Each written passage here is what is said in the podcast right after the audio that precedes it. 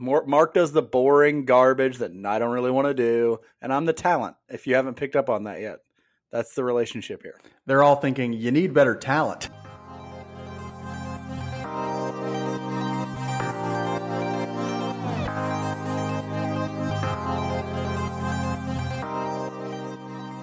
Welcome back to Royals Weekly. I am your host, Marcus Mead, and joining me as always, a man the FBI once described as wholly obsessed with his own belly button, my brother Mike. What I'm wholly obsessed with is solving cases. And, you know, if that takes me to weird places, it takes me to weird places, but I'm in it to win it, FBI. Yeah, was it you going against the FBI, or were they out looking for you? I can't remember exactly how that situation went down. Let me just say I was a vigilante on a mission. You thought you were helping them? Yeah, it's one of those kind of things, I think. I forgot to put down what episode this is, so we're going to write that down really quick. What is it, like a number? Before we get too deep into this. Is it a number that you write down? Yeah, I number every one of our episodes. This is our 63rd episode, everyone. No way. Yeah. I would say we're close to 100, but we're not. We're close to 64. Yeah. I had no clue you did that. So that's huge, right? Yeah. On this week's episode, there's so much I do behind the scenes that you know nothing about. It makes this podcast happen. Mark does the boring garbage that I don't really want to do, and I'm the talent. If you haven't picked up on that yet, that's the relationship here.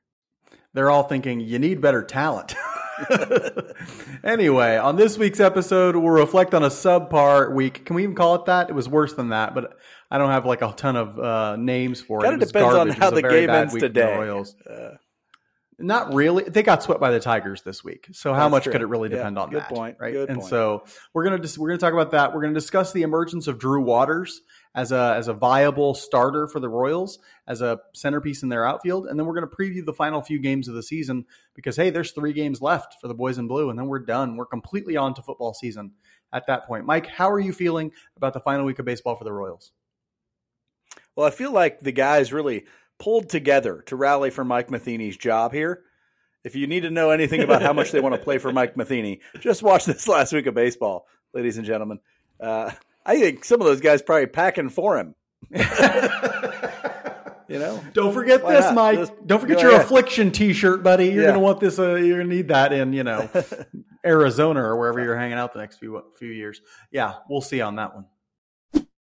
We'll start our week in review as we always do with roster news, but once again, there was not much roster news this week. The Royals did activate Taylor Clark from the 15-day injured list, so he gets to come back and pitch for the last 8 games or so. They optioned Jose Cuas down to AAA, a move that really just dug the knife in just for me a little bit. I didn't like that move. I understand it because it's all about inventory. Cuas has lots of options. They can send him down. It's not a big deal. Actually, they've already used his options this year, so it won't even cost them anything to send him back down. Whereas sending other guys down like Luke Weaver and stuff may cost them an option or whatever. It's all about inventory, but Cuas has pitched well enough to stay in the major leagues. He's probably been there, what would you say, Mike, their third best reliever this year behind Barlow and Dylan Coleman? Well, Taylor Clark had a really good run. Taylor Clark was good there for a little bit. He hasn't pitched in quite a while, but I don't know. Cuas has been among their better. The best of that really bad, the third or fourth best of that really bad bullpen, yes. I am a Jose Cuas truther. I don't necessarily believe in his long-term ability. You mean hater? The word is. I know hater. you're a big Cuas fan. You're built the bandwagon, so I'll let you have this one. I'm sorry, it's been a rough week for you that he hasn't pitched. I know it has been, but anyway, the rough week was also for the Royals. It was a rough week for them. They went 1-4 this week. They're headed towards 1-5 with this Cleveland game. I haven't checked on the score in the last 20 minutes or so. But when it was 7-5 right before we jumped on. Okay, 7-5 in the eighth. Okay, so they're probably headed to 1-5 for the week. Their overall record right now, as it stands right now, is 64-94, but it looks like they're headed to 64-95. A sweep at the hands of the Tigers this week saw the Royals slip to dead last in the AL Central, and they got some national media talking about the soon-to-be vacant managerial position in Kansas City. Mike, do you think Mike Matheny has a job when we record the next week's episode? I do not expect him to be employed by the Kansas City Royals next week. He might have a job. I just don't expect it to be with the Kansas City Royals. Maybe he's selling Toyotas, hawking Toyotas or life insurance. I'm not sure, but I don't expect him to be the manager of the Kansas City Royals next week when we record our podcast. Speaking of recording the podcast, I do want to throw out an apology for there might be a little echo in here. I have officially moved into my house, and so there's nothing in the room that I'm in right now. Just like last week, there was nothing in the room I was in my apartment. There's no background, but eventually we'll get all that stuff set up. It'll look good. It'll sound a little bit better. It might be a little echoey this week, though.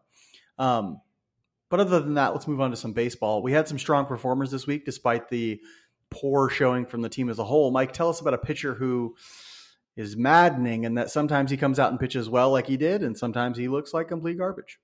Yeah, Chris Bubich was the reason for their lone win so far this week. He went 5 innings pitched. He had 8 strikeouts. How about the strikeout numbers from Chris Bubich in that start? Nobody saw that coming.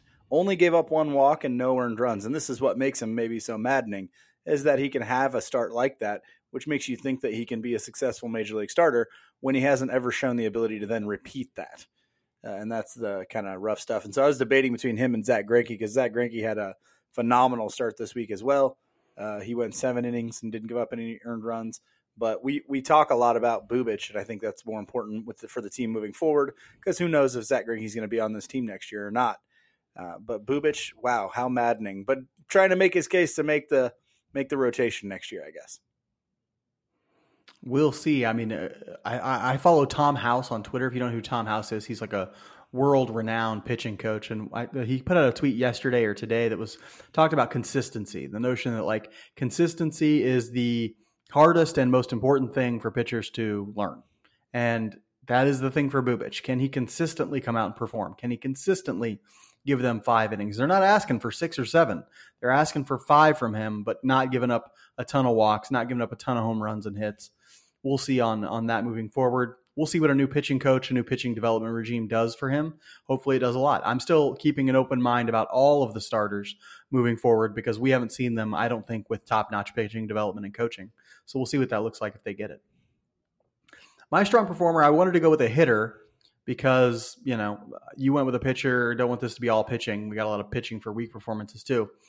I went with Kyle Isbell because I've gotten to see him play this last week, and I'm liking more what I'm seeing from him.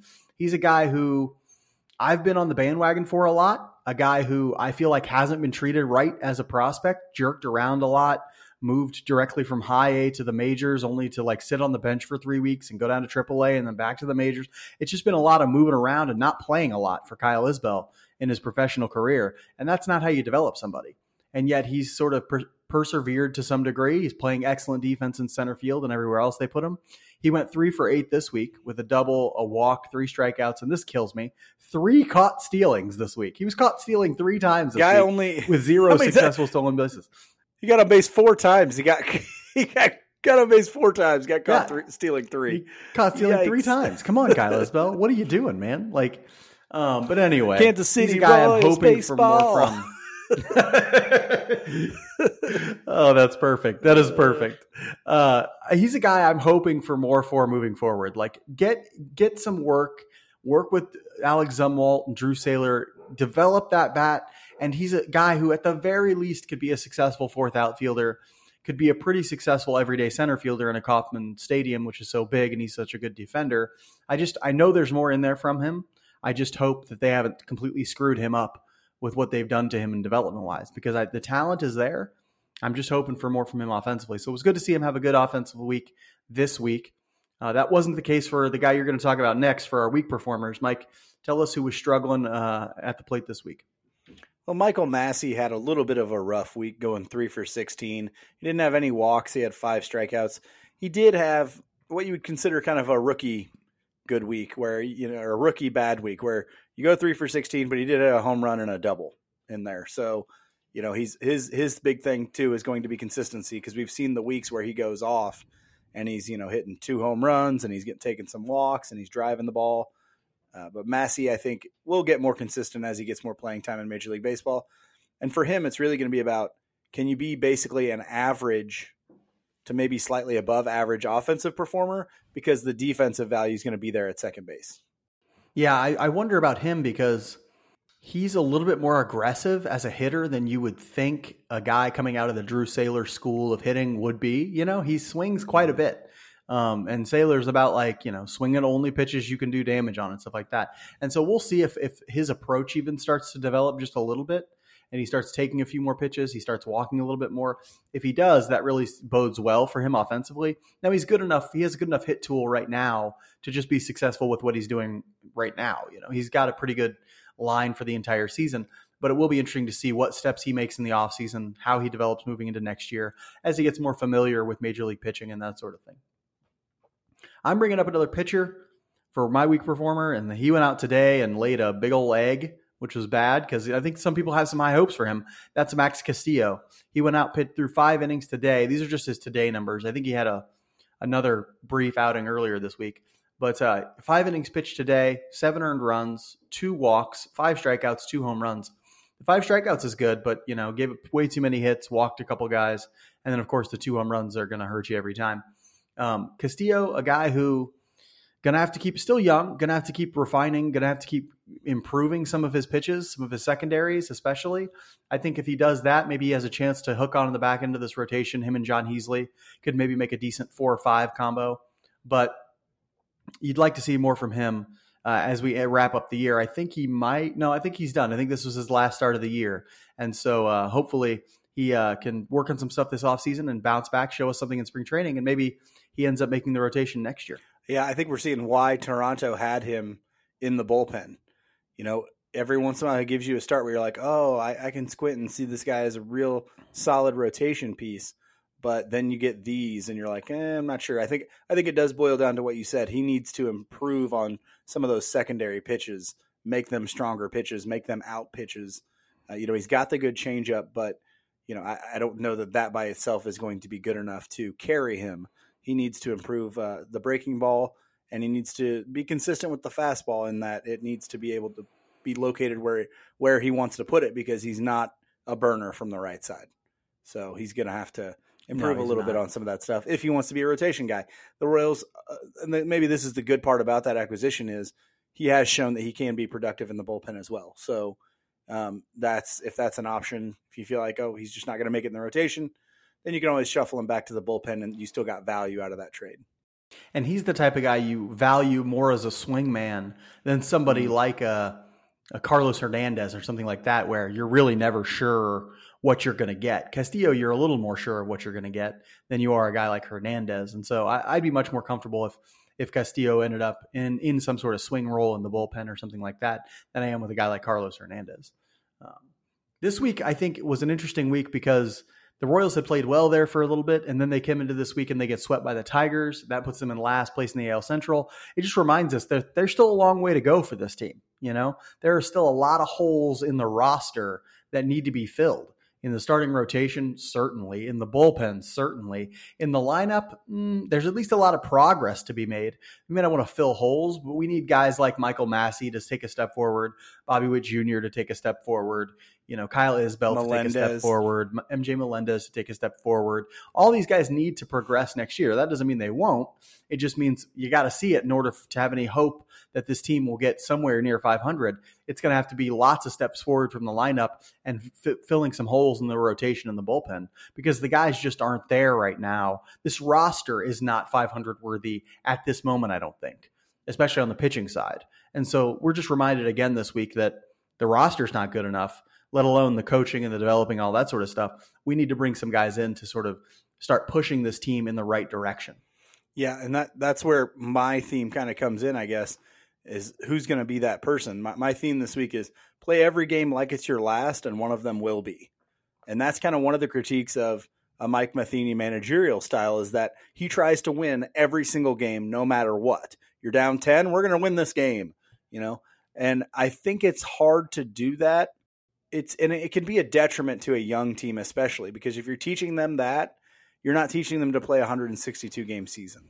You're not teaching them to play the long game rather than, oh, let's cut off our nose to spite our face. You know, like let's, I don't know. It's a weird thing to me that anybody would approach a Major League Baseball season like that. And I'm all for winning. And, you know, I think it's very different in other sports. I think in football, you approach it like that because you play one game a week and there's only 17 of them in the NFL or less as you go down. You cannot play baseball that way, or else you're going to burn guys out. You're not only going to burn them out hearing you constantly pushing that, but you're also going to burn out pitchers. You're going to, you're going to burn out a bullpen. You're going to wear out the guys that are playing every single day. And so I'm ready for that fresh approach of a guy who's treating it like it, this, I don't know why this reminds me of that. It reminds me of like those youth coaches that really like push winning, It's like, dude, you don't have to be a rah-rah guy in Major League Baseball. Like, these guys are professionals. They know what they're doing. They're out there to compete. That's why they're at this level, because they were more competitive than everybody else. They want to win. You know that. It's your job to pull them back and say, hey, we're not going to win this one. We're down 15. We're going to throw somebody in there that's not a pitcher, or we're going to pull some guys out to get them rest, or, hey, we're going into a day game after a night game. We have to think about the next week of games as well.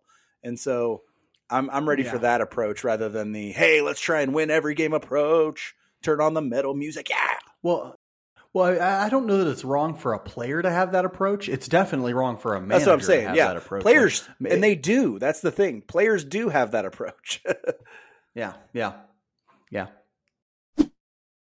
It's really, really, really important that you subscribe, rate, and review this podcast on whatever platform you use.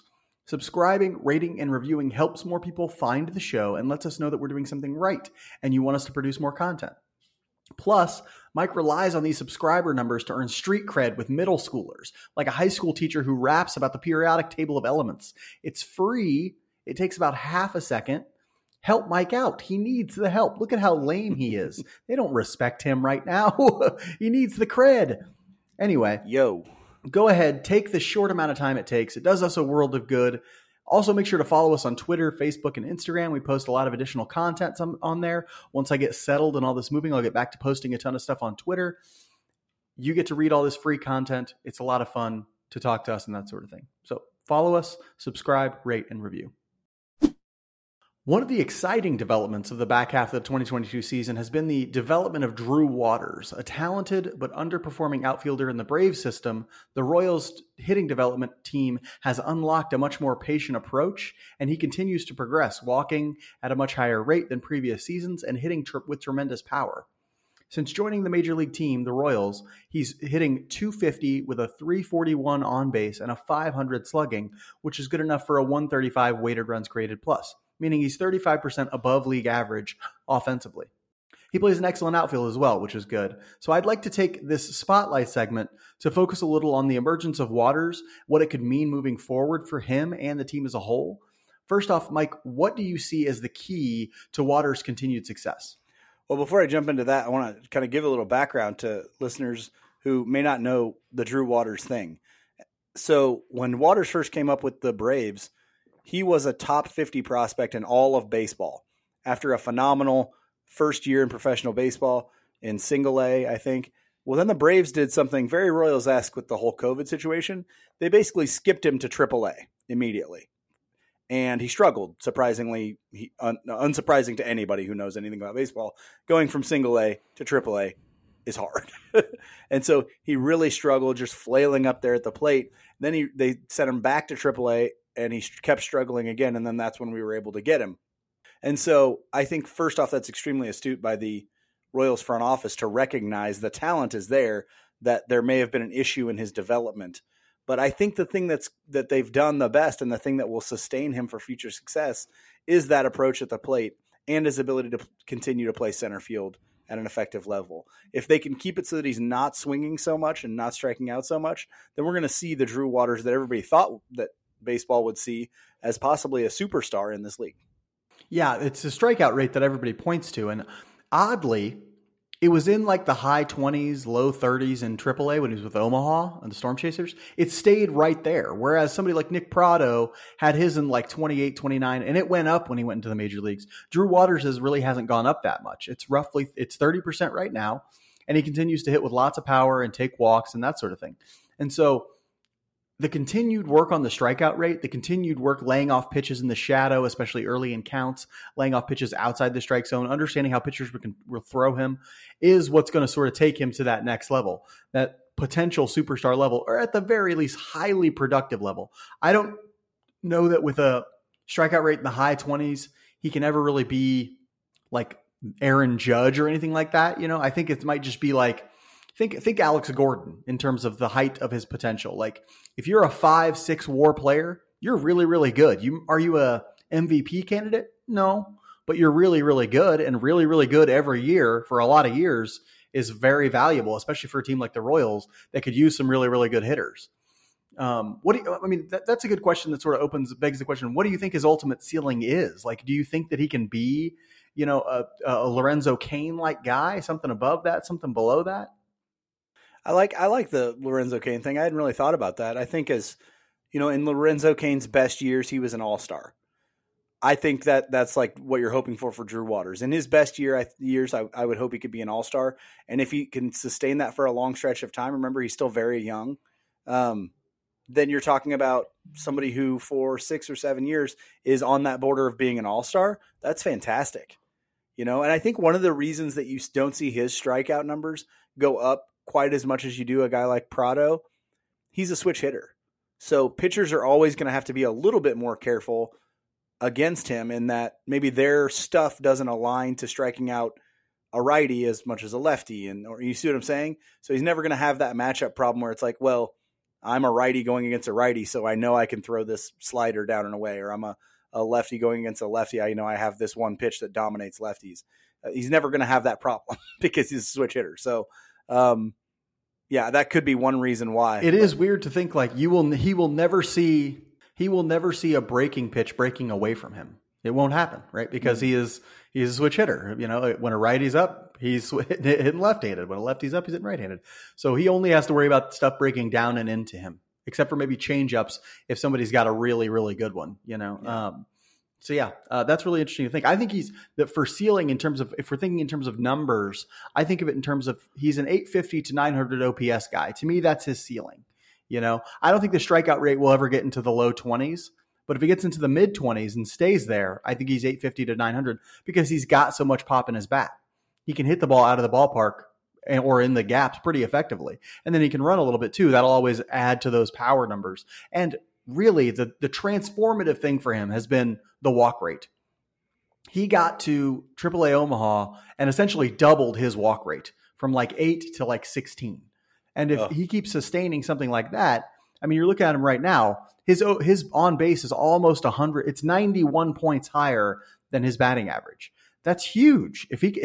That is huge. He doesn't have to have a crazy hit tool. He doesn't have to get a whole bunch of hits. If he's getting walks and taking all these walks, forcing guys into his power hitting zones, he can hit 250 and be totally fine. And that's what we have to assume is a base for him, if he can continue to hit the ball as hard as he does and all that sort of thing. And he's one guy we haven't really talked about possibly taking that leadoff role for the team. But if he is walking at that rate, he is a switch hitter. He can run. It might be at least something to think about, you know, moving forward. Now, I wouldn't want it to start the year next year. I want to see some more sustained success from him. But, you know, if he turns into one of your most productive offensive players, you got to get him up there somewhere. His emergence, I think, has implications or cascading effects for the rest of the outfield, because it's weird. Without him, you kind of look at the outfield and you're like, it's filled with uncertainty, you know? What do you think his emergence means for the outfield moving forward?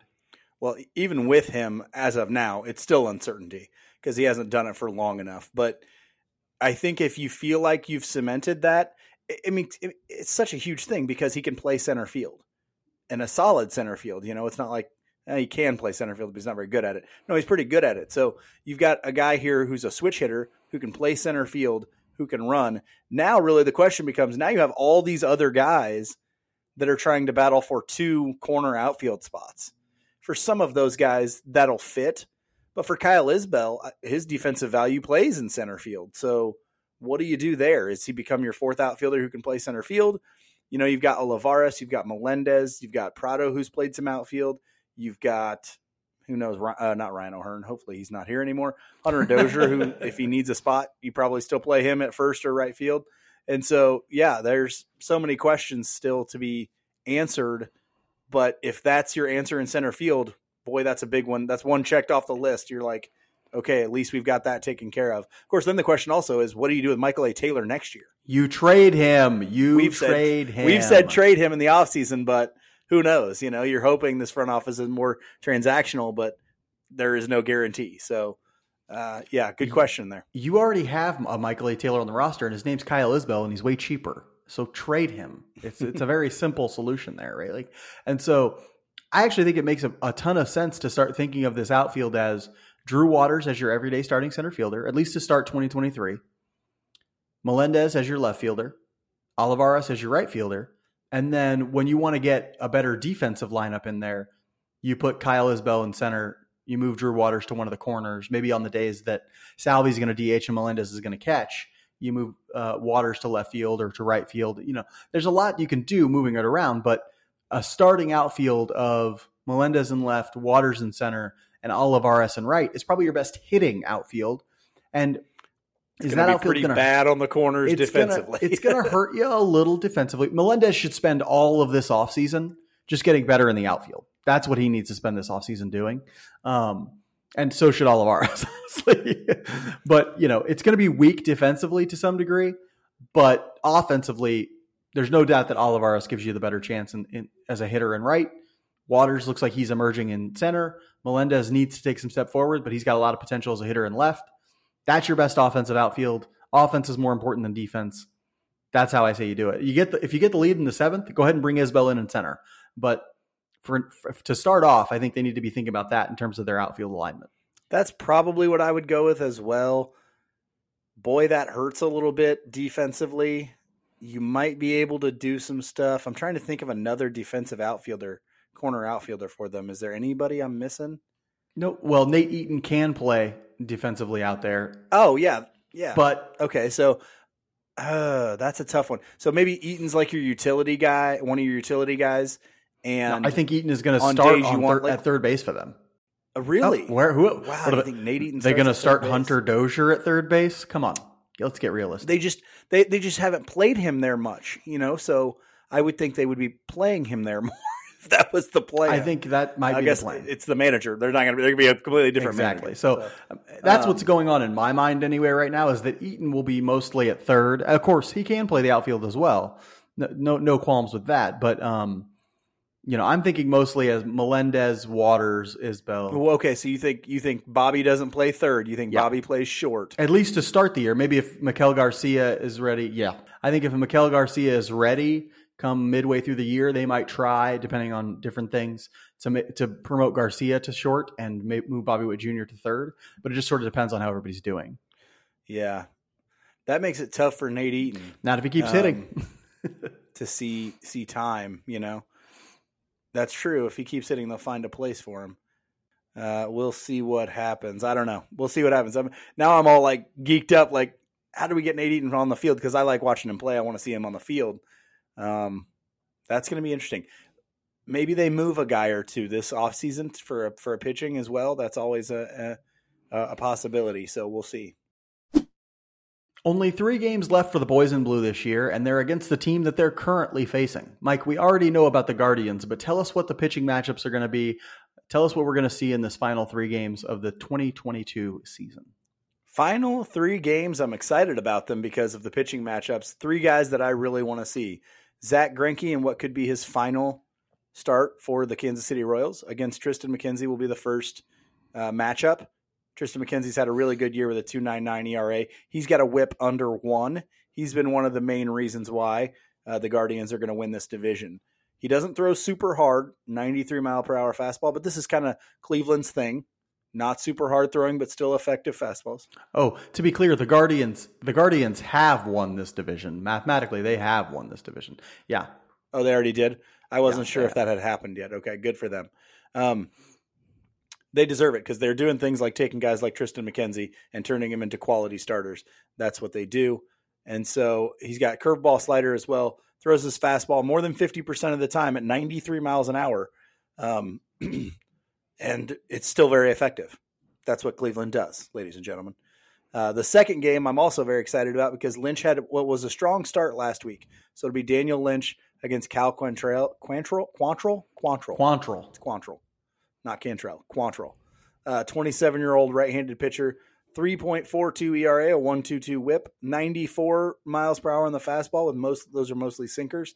Throws a cutter, a changeup, a curveball as well. Throws the fastball or cutter roughly 85% of the time. So we've got to be ready to hit the sinker cutter combination. I love that combination, by the way. That's a great combo, isn't it? Gosh, that's really good. Both hard pitches and break in two different directions. So really excited about that. And then the last one, my boy, John Heasley, going against Zach Plesac, a 27-year-old right-hander, 4.34. He's having a little bit of a rough year for him. He's had better years, 1.33 whip. Fastball at 92, slider, changeup, curveball. The opponents really struggle with his slider, but he throws his fastball about 43% of the time. John Heasley, not so great in his last start, but pretty good two starts ago. Again, another guy that needs consistency to be in this rotation. So, as always, I'm pulling for you, Heasley. Don't let me down, brother. We'll end this week's episode like we end every episode with our Just A Bit Outside segment, where we talk about something that's interesting to us outside the world of baseball. Mike, you are basically the world's most interesting person if we listen to the intros that I write. Tell us a little bit of something about what you're finding interesting. Right now on the rundown, it says the exact same thing that you found interesting last week. So... You're so boring. Did I talk about the teacher shortage? Yeah, you talked about the teacher shortage. Yeah. Ah, man. I this is what happens when you get old. Your brain turns to rot. I'll talk about mine, and you can think about something else. All right. I'll just think. I'm talking about a TV show I've been watching for like a month or two now. My partner got me into it, and normally this is not something I would watch. It is a show called Steven Universe, which is an animated show, and it is an animated show for children, right? It is a children's animated show. My partner is an adult. I am an adult. And yet, for some reason, she's really into this show. And I started watching it, and I was like, this seems like any other children's cartoon that you would watch. No big deal, you know? But the more you watch it, the more you realize that, no, they have created this very intricate and large universe that this story is taking place in. It's almost like a Greek epic, like the Iliad or the Odyssey, told as a children's cartoon. It's like the story of this alien race of people who are have fled to Earth, who come to Earth or came to Earth many years ago. And then a war took place. And it's just a very intricate thing for like a children's cartoon, you know, but it's got great themes for kids too, but adults. So if you have kids, this is what I would recommend you show to them, because you can get into it as an adult too. I am totally hooked on this show. It's got the great themes for kids about like friendship and acceptance and things like that. But it's also just a really awesome story about, you know, this world light years from here. And it's really a great story. I highly recommend you watch it. It might take the episodes are only like 12 minutes long or something like that. They're really, really short. But there's lots of them. Like there are 50 episodes in a season or something like that. And so, yeah, give it a watch. Eventually you will get hooked. I promise. Just give it time to start unfolding the larger story of what's taking place. Cause there's a lot that's like initially unknown that you find out many, many episodes later. Okay. So please give it a watch. The writers on it, extremely sophisticated writing. I highly, highly recommend it. I want you to do me a favor. Okay. Lay off the marijuanas. Okay. All right. Just lay off the marijuana. I'll tell you what, right. The people who write this show clearly do not lay off the marijuanas, because there is some really trippy stuff in this show. Okay. But it's entirely kid friendly. It is amazing stuff. Real kid friendly. I highly recommend. It is. Yeah. Okay. I think I actually tried watching it one time. I didn't like it. So I'm going to talk about, because you squashed on my one from last week. We're giving the people fresh content here. Fresh content. I want to talk about the Kansas City Star editorial page, because there was a big dust up this week on the Kansas City Star editorial page. And you know what it made me do? I canceled my subscription to the Kansas City Star. I did. Yes. But I mean, it was something I meant to do a while ago, but then this week when they published a letter to the editor, calling Patrick Mahomes, like basically saying that he's vain and that he just cares about how he looks and not whether he wins or loses, which is the biggest bag of ridiculous garbage I've ever heard in my life. But it reminds me that 2 weeks ago, or 3 weeks ago, it might be a month ago now, I don't know, that the Star printed an editorial piece about how teachers were ideologues brainwashing children. Public school teachers were brainwashing children, and it was all the fault of woke educators. And this was just after they had published a piece on teacher shortage. So it made me go, well, one of the things I'm not sure everybody understands as I listen to the back and forth over this new Patrick Mahomes article. One, I did not hear near the uproar for the teachers are brainwashing children editorial piece that I did for the Patrick Mahomes one. I wish we had, but I understand that there's not going to be as many people who know what's going on in the education space.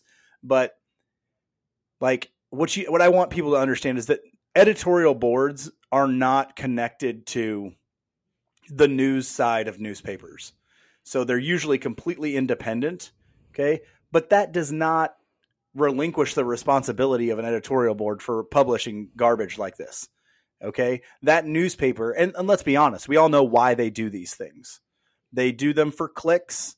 They do them because they think it's going to drum up interest. It's going to make people mad and they're going to talk about it and it's going to make them more money. But I mean, I'm sure the Star's not thinking that what they did was a smart thing this week, but you know, we have to get away from that stuff. Editorial boards are important.